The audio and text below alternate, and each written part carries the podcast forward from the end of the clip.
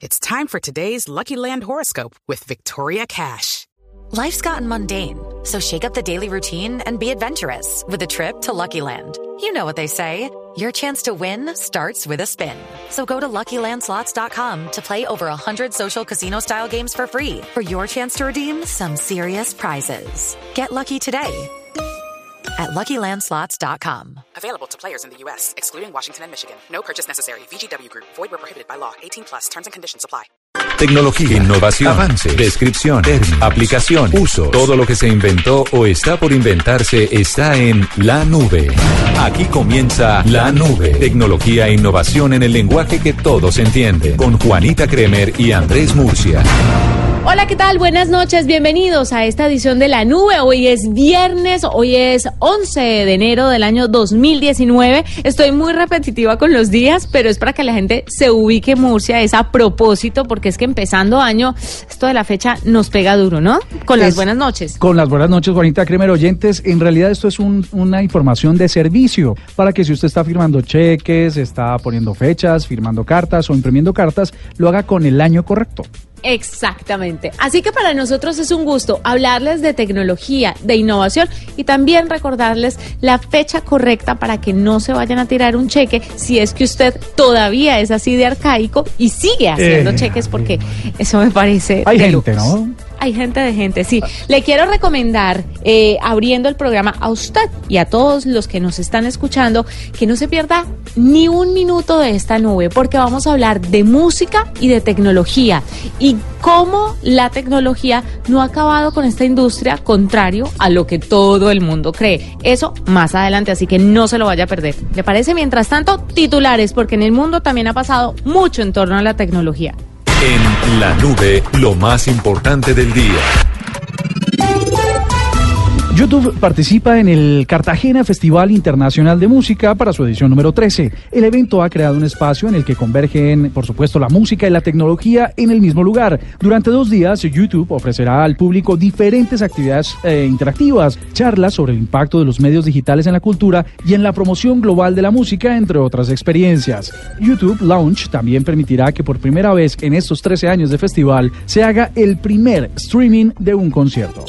Amazon se encuentra trabajando en su propio Netflix, pero para videojuegos. La compañía de Jeff Bezos estaría interesada en implementar su propio servicio de streaming para gamers. La plataforma contaría con un catálogo de videojuegos al que los usuarios podrán acceder por una cuota mensual y sin la necesidad de una consola. Este servicio tendría la capacidad de poder funcionar directamente en una Smart TV o en un dispositivo como el Fire Stick.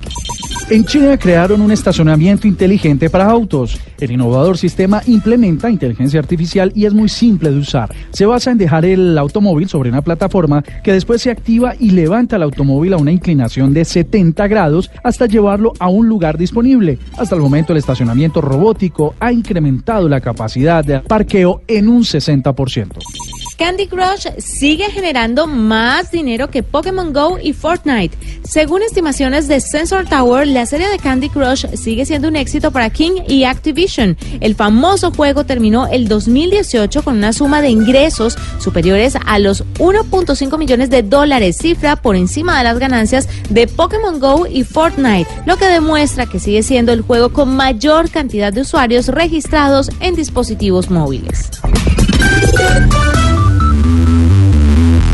Escuchas la nube en Blue Radio. Pues Murcia, mire, yo hoy le estoy hablando desde Cartagena porque estamos, por supuesto, en el marco del Cartagena eh, Festival Internacional de Música. Y resulta que en esta ocasión los organizadores del evento quisieron darle especial importancia al papel de la tecnología en la música. Imagínese que Julia Salvi, que es la presidenta de la Fundación Salvi, que es la que organiza el Festival Internacional de Música de Cartagena, abriendo, dijo esta mañana que tienen un fuerte interés de crecer a través de la tecnología, porque como lo hemos dicho en diferentes ocasiones y además en diferentes eh, aspectos, la tecnología lo que hace es democratizar el acceso al conocimiento, el acceso a los servicios y en esta ocasión o en este eh, evento particular el acceso al arte y a la cultura, a la música. Así que se tuvo el día de hoy, por ejemplo, el primer streaming de un concierto de jóvenes a las dos y media de la tarde por el canal canal de YouTube del festival. Mañana también seguirán teniendo streaming, así que los invito a que lo sigan porque está bastante pues bastante entretenido. Eh, sigan al Festival Internacional de Música de Cartagena en YouTube y ahí se van a encontrar con toda la programación. Si usted siempre ha querido estar en un festival de música, ver a grandes del violín, a grandes de, la ópera, o sea, todo lo que eh, se encuentra en este festival, ya no tiene que hacer ese gasto de venir a Cartagena. Obviamente es mucho más chévere venir hasta acá y verlo en vivo, en directo, pero si no puede por temas económicos, por temas de tiempo o porque simplemente no se le da, pues a través de YouTube puede empezar a hacerlo. Y esto precisamente lo que hace es eso, democratizar el arte, democratizar la música y el conocimiento a todo el mundo. Hemos hablado con diferentes actores eh, que hicieron parte de los conversatorios que eh, estuvo realizando YouTube. Uno de ellos es Juan Paz. Juan Paz es un manager de artistas, tiene mucho conocimiento en el mundo discográfico porque trabajó para varias disqueras a lo largo de su carrera y nos habla cómo Internet, cómo los medios digitales han creado un impacto en los artistas Murcia. Pues finalmente YouTube es la plataforma más importante sobre la cual los nuevos artistas han podido gestar sus nuevas carreras.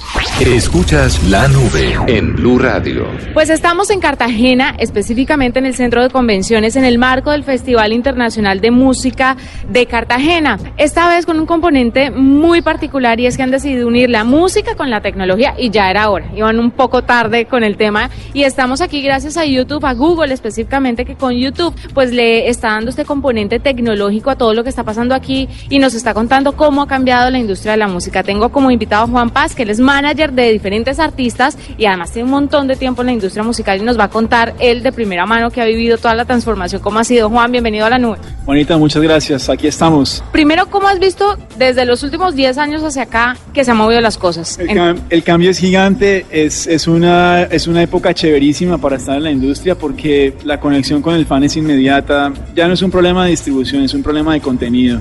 Hay muchas herramientas para poder poner tu música en cualquier parte. Hay muchas formas de llegarle a ese fan eh, no es un tema tampoco de costo. Puede haber un tema de costo cuando vas a implementar una campaña de marketing, pero definitivamente si vos, si vos tenés algo bueno y algo que conecta, bueno, por supuesto la conexión te va a dar el mercado, pero si tenés algo bueno vas a poder llegar a esa gente de una forma muy rápida y te van a poder encontrar. Antes era muy difícil llegar a hacer eso. Juan, trabajaste en disqueras durante muchísimos años. ¿Cómo está la vida de las disqueras? Les va muy bien, las disqueras están creciendo de una forma impresionante. O sea, contrario a lo que todo el mundo cree que murieron. Las disqueras no, no murieron y no van a morir y van a ser cada vez más grandes. Y, y yo creo que son, yo soy una persona pro disquera, porque la disquera le ofrece a un artista todo, todo un entorno para que ese artista pueda dedicarse a su arte y pueda hacer que ese arte conecte con más gente, que es lo importante. Entonces, disqueras están muy bien eh, y por supuesto están muy bien por lo que estábamos hablando ahora, el cambio, el tema de la llegada de, YouTube, en, sobre todo en Colombia, que Colombia es un país que consume muchísimo YouTube, la llegada de Spotify también, hay mucha gente eh, eh, consumiendo estas plataformas. El problema era que la gente tenía que comprar un disco y entonces después esa compra del disco se volvió en la piratería.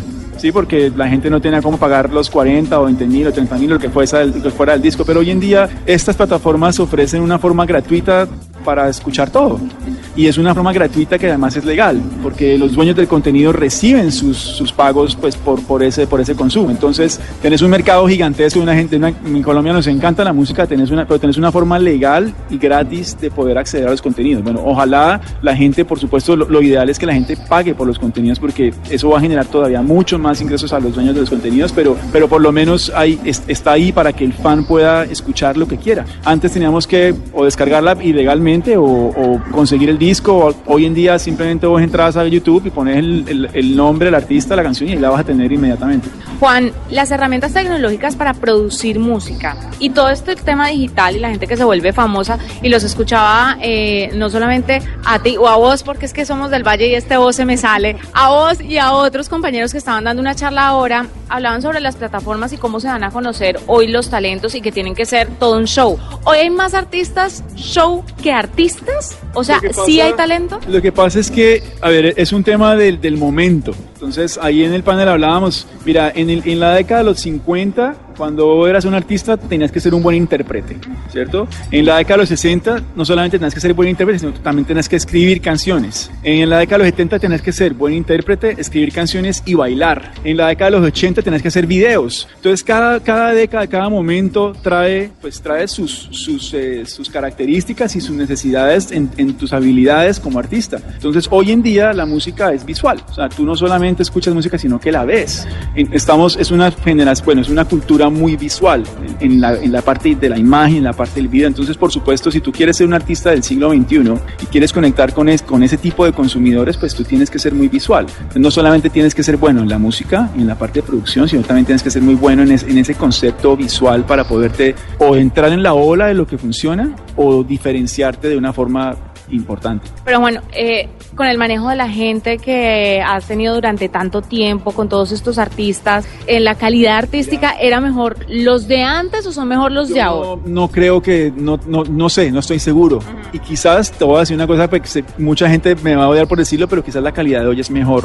Porque es que hoy suena mejor, hoy se ve mejor, hoy se escucha mejor, porque tenés mejores herramientas para hacer las cosas. Tú grababas antes una batería, una guitarra en unas condiciones muy complicadas y tienes que tener un montaje gigantesco. Hoy en día con, con la tecnología puedes lograr sonidos increíbles y producciones increíbles con muy poco, muy pocos recursos y de una forma diferente. Herramientas tecnológicas, ¿cuáles eh, serían las mejores para los artistas que están O surgiendo? sea, todo lo que está, o sea, por supuesto, en términos de distribución, creo que YouTube es, es lo más inmediato, es lo más visual. Tú, tú te puedes hacer en YouTube, tú puedes mostrarte en YouTube, muestras tu música, muestras quién eres, muestras tu tema visual, tu concepto visual es muy importante. Por supuesto, todas las redes sociales, Juanita, o sea, Instagram, Facebook, por supuesto. Twitter, aunque Twitter está ahí como quedado también, es una forma de dar una opinión y de dar un tono o darle un color a las cosas que se plantean. Y, y yo creo que también em, hay una cosa muy importante, creo, que muchos artistas utilizan, algunos sí, otros no, y es el WhatsApp, porque, porque el WhatsApp te genera una comunicación, ya la gente no lee emails. Hace unos años hablábamos del CRM y hablábamos del email y todo esto, pero hoy en día la gente está en WhatsApp, la- el WhatsApp está reemplazando al email.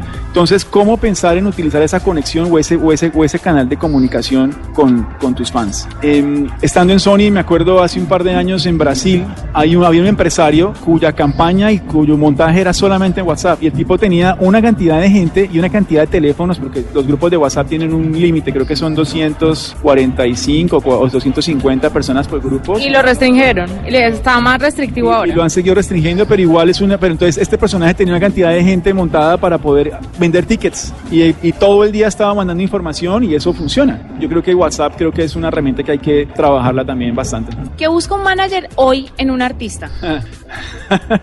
Qué buena pregunta. A ver, yo creo que hay muchas cosas. Eh, por supuesto, que te guste la música, que, que tú creas en que tú puedes vender eso, que tú puedes sentarte y, y representar a esa persona y, y venderla de corazón. Creo que es, un aporte, es un tema muy importante. Tiene que haber allí esa conexión. Pero también buscas artistas que sean proactivos, gente que quiera trabajar, gente que esté conectada, gente que entienda el momento. O sea, porque también hay muchos artistas que, quiere- que creen que el manager tiene que solucionarles la vida y, están sentados esperando a que alguien llegue a solucionar la vida. Y eso hoy en día no funciona así. Tú quieres artistas proactivos, conectados, que, ya tengan, que, que, sean, que estén conscientes de su negocio. La conciencia es muy importante. O sea que si te llega un artista o un excelente talento, un excelente voz, un Frank Sinatra colombiano, sin redes, tal vez no le echas el ojito. A mí no creo que me interese mucho y te lo digo porque, porque el trabajo va a ser un trabajo muy complicado de, de conectar. O sea, lo que hoy funciona, funciona porque es el momento que vivimos. Y ese momento, pues, tiene, ti- lo que lo hablábamos ahorita, tiene unos skills que se requieren, tienen un sonido y tienen una, vis- una visual. Por supuesto, muchas veces también tú quieres buscar los trendsetters, los que van a cambiar esas cosas. O sea, no solamente los que se van a montar en la ola, sino los que tienen algo que va, que va a poder ser el siguiente sonido, que todos estamos buscando eso. ¿Quién va a ser el siguiente, el siguiente J Balvin? ¿Quién va a ser el siguiente Bomba Stereo? ¿Quién va a ser el siguiente Messier Periné? Todos estamos pensando en quién puede ser ese para, para meternos allí. Pero yo creo que, que buscas una persona que esté conectada con eso y con lo que todo eso implica. Pues Juan, gracias por estar con nosotros aquí en la nube, por hablar de música, de tecnología y qué dicha volverlo a ver. Sí, Juanita, me da mucho gusto, muchas gracias de verdad. Y bueno, aquí estamos y seguimos trabajando y seguimos muy conectados con Colombia y vamos a, seguir haciendo cosas chéveres.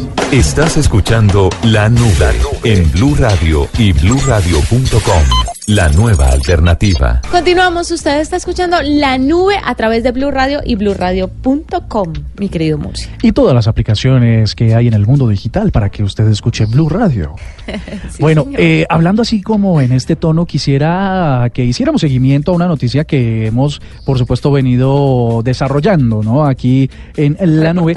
Y tiene que ver con eh, la familia o la ex familia Besos. Pues, eh, querida Juanita Kremer y oyentes, parece que no fue como tan charladito, ¿no? Como, oye, ¿qué vas a hacer mañana? No, pues lo separémonos. dijimos ayer. Eh, sí, tranquilos, bueno, sí, hagámosle. Y pues de repente tú estás allá con el otro muchacho y pues yo con la muchacha, pues terminemos aquí. Pues resulta que hubo un acelerador, esto todos los días hay un capítulo nuevo, hubo un, un acelerador para que Jeff y Mackenzie Besos pues eh, se separaran en uno de los divorcios del siglo. Resulta que se filtró en una página de internet de chismes que las conversaciones que sostenía el señor ¡Ay, Besos sí! con la nueva señora Besos. Eran bastante calientes, pero era es una relación de amor. Era una vaina muy apasionada por lo que parece ser, se mandaban fotibirris y se mandaban cartibirris y mensajes, mensajes. eh, bastante eh, um, sugestivos, bastante Sugestivos. llevados al nivel del erotismo, ¿no? Y entonces, por supuesto, ya era una cosa insostenible. Si alguien lo sospechaba, digamos, si alguien estaba pensando que esto podía pasar, una de las otras parejas, pues realmente lo empujó estas conversaciones que básicamente eh, de las que Jeff no pudo, te- o Don Jeff, ¿no? Porque es un tipo muy importante, eh, de las que ya no pudo resolver. Básicamente eh, no había manera de, de hacer sostenible eh, esta relación fuera o exmatrimonial, extramatrimonial, perdón. Así que esto fue básicamente lo que salió. Dice uno de las cosas que se filtraron, dice, entre comillas, hay cosas que por respeto a ti y a mí no pondré aquí y es eh, en un cruce de, de mensajes porque los mensajes eran muy explícitos e involucraban descripciones bastante explícitas, como lo, lo repetimos insistentemente, de sus eh, actuaciones o actos sexuales. Entre ellos o entre el, el con, Mackenzie. No, Jeff y... ¿Cómo se Y llamaba la, la- la Sánchez? La mozzarella. Lauren. Lauren Sánchez. Ujú. Sí, pero eso no le quita lo que se dejó entrever en el comunicado oficial que lanzó Jeff a través de Twitter, diciendo que ellos habían explorado otros caminos, eh, pues con consentimiento de la pareja. Yo creo que el- ella sabía, la esposa sabía, ¿no? Eh, yo creo, yo, lo que nosotros anticipamos ayer era que habían unas sospechas muy importantes. Es, eh, ellos seguramente tenían algún tipo de permisos, ¿no? Ese de, como fin de semana con pase libre, Ah, como dicen, como sí, como dicen los los eh, los en los gringos, digamos. Y la verdad es que ya la filtración de los chats sería lo que le dio el, el último empuje a esto para que resultara como resultó. El divorcio más O sea, ¿usted cree espectacular del que si los chats no se hubieran filtrado, seguirían juntos? Yo creo que sí, porque es que lo que especula el mundo financiero y el- la industria del entretenimiento y la industria de Internet es que ante un poder económico tan superior como el de ellos, este tipo de, acciones normalmente se manejan también con un montón de política. Digamos, eh, ya había, tendría que ser una cosa llevada al extremo para que tomaran una decisión tan difícil como era poner en riesgo el poder económico de Jeff o de la, o de la señora Mackenzie o incluso de Amazon, la compañía más importante en este momento, más valiosa, valorada eh, de las marcas en el mundo. Y este sería el divorcio más caro de la historia, ¿no? Carísimo. He visto varios análisis que ha hecho, que han hecho diferentes portales de una u otra forma pensando en futuros divorcios, como en el de la señora Chan, creo que es Chan, la esposa de Mark Zuckerberg. Mm, te lo confirmo en dos segunditos. Sí, hicieron ese cálculo, el cálculo entre otros grandes de la industria, entre Priscilla Melinda Chan. y Bill Gates, por ejemplo. Priscilla Chan, Sí. exactamente. Y bueno, las cifras son ridículas. Amazon este año superó a Microsoft, Apple y Google al convertirse en la empresa con la mayor, con el mayor valor bursátil. Y la compañía alcanzó una valoración de 797 mil millones de dólares y no firmaron capitulaciones, lo que quiere decir que el 50% de todo lo que tiene Jeff Bezos es para ella y el 50% sí se queda con él. ¿Cómo te parece? Ahora hay que ver si Lauren Sánchez se queda con él después de que ya no sea el hombre más rico del mundo. No, pero es el número 7 que pues no deja de ser una cifra importante. El número de la Sí, no es una cifra especial. Esta es la nube de Blue Radio.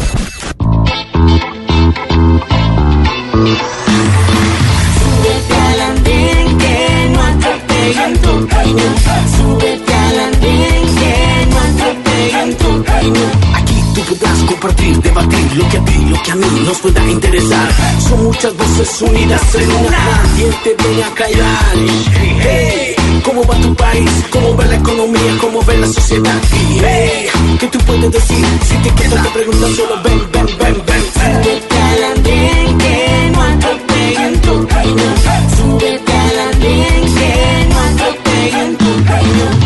El Andén, viernes a las 10 de la noche en Blue Radio y bluradio.com. La nueva alternativa. Esta es la nube de Blue Radio. Bueno, le quiero hablar eh, finalmente ya para cerrar este capítulo del CES de Las Vegas que finalizó eh, sobre un invento que me llamó muchísimo la atención y es que el tema del ciclismo se está moviendo cada vez más en el mundo y le quería contar sobre un chaleco salvavidas para los ciclistas. Se llama Be Safe y lo hace una empresa francesa. Es un chaleco con bolsas de aire. Usa dos sensores. Uno está montado como en, en el sillín de la bicicleta y el otro está dentro del chaleco. El sensor de la silla detecta los golpes de la superficie sobre la que se está manejando y así como la proximidad con el sensor del chaleco, el cual analiza, por supuesto, la posición y la velocidad del conductor. Los sensores se demoran 60 milisegundos en detectar una caída y 80 milisegundos en inflar las bolsas de aire. Tiene un diseño bonito, para que ya vi las fotografías, viene en negro y en amarillo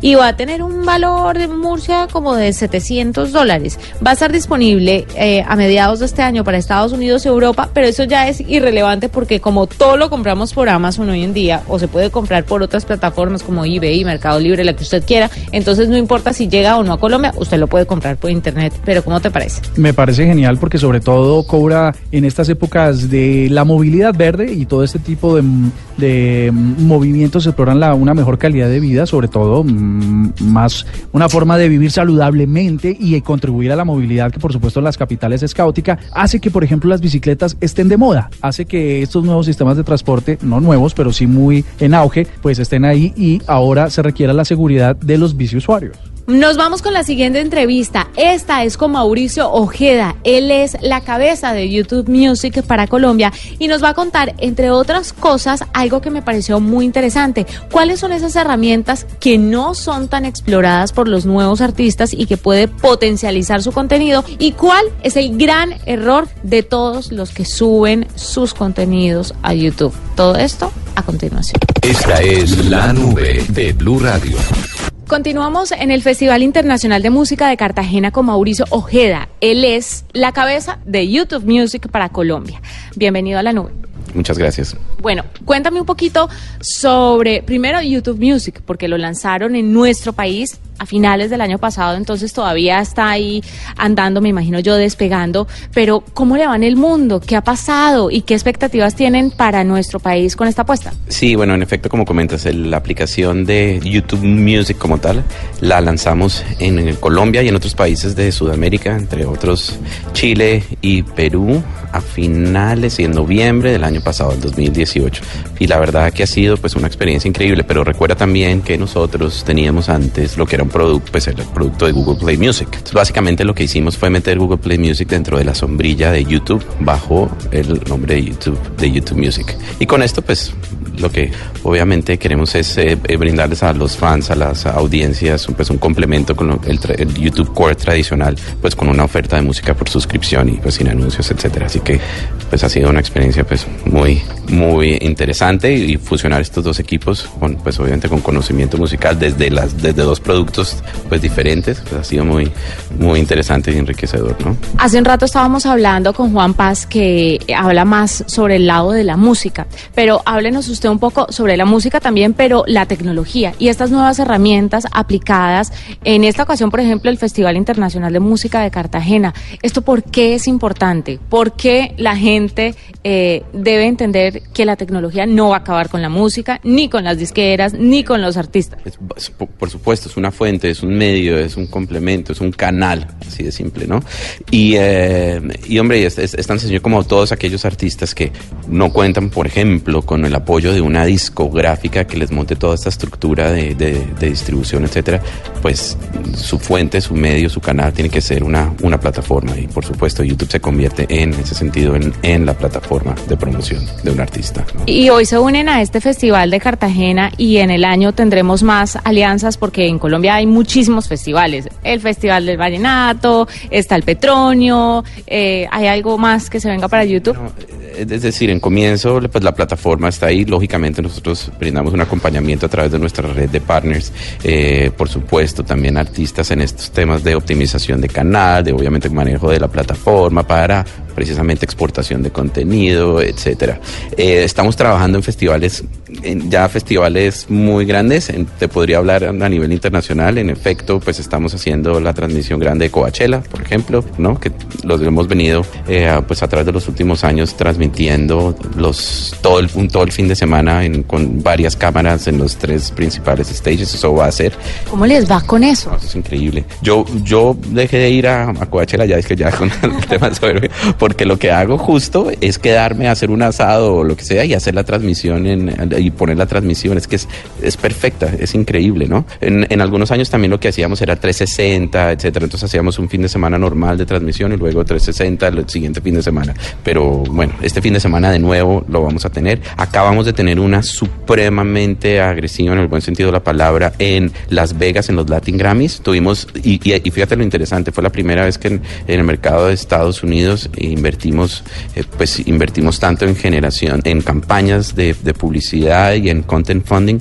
para el mercado latino, por supuesto, artistas colombianos que tuvieron campañas, eh, campañas en, en- en Times Square, en Los Ángeles, etcétera. Eh, J Balvin con el Artist Spotlight, em, Spotlight Manuel Turizo, Artist, uh, Artist on the Rise, eh, Carol G. Bueno, tuvimos cualquier cantidad de contenido, de content funding y campañas alrededor de los Latin Grammys ahora en noviembre del 2018. Vamos con algo muy fuerte con los, con los Brit Awards. Eh, Ay, esos son buenísimos. También, buenísimos. Hablemos un poquito de lo que tiene YouTube y YouTube Music para ayudarle a las personas a potencializar su talento.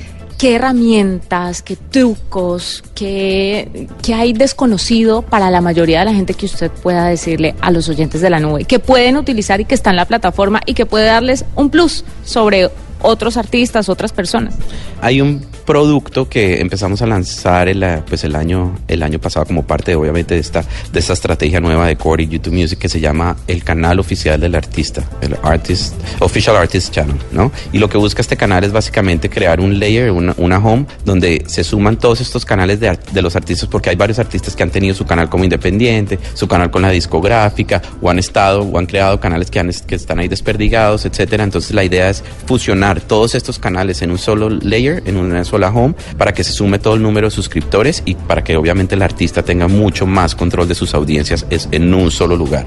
Y con esta, con este layer, pues llegan otros features como el Community Tab, que pues la idea es, es, eh, es que se utilice en efecto como una, como una red, social para que el artista no solo publique sus nuevos lanzamientos de sencillos, sino que pues, incluso entrevistas de televisión, participación en festivales, eh, para que incluso comente colaboraciones. También hay un feature de colaboraciones, pues, colaboraciones con otros artistas ahora que están tan de moda estos, estos, estas colaboraciones y, eh, y comparta playlist también.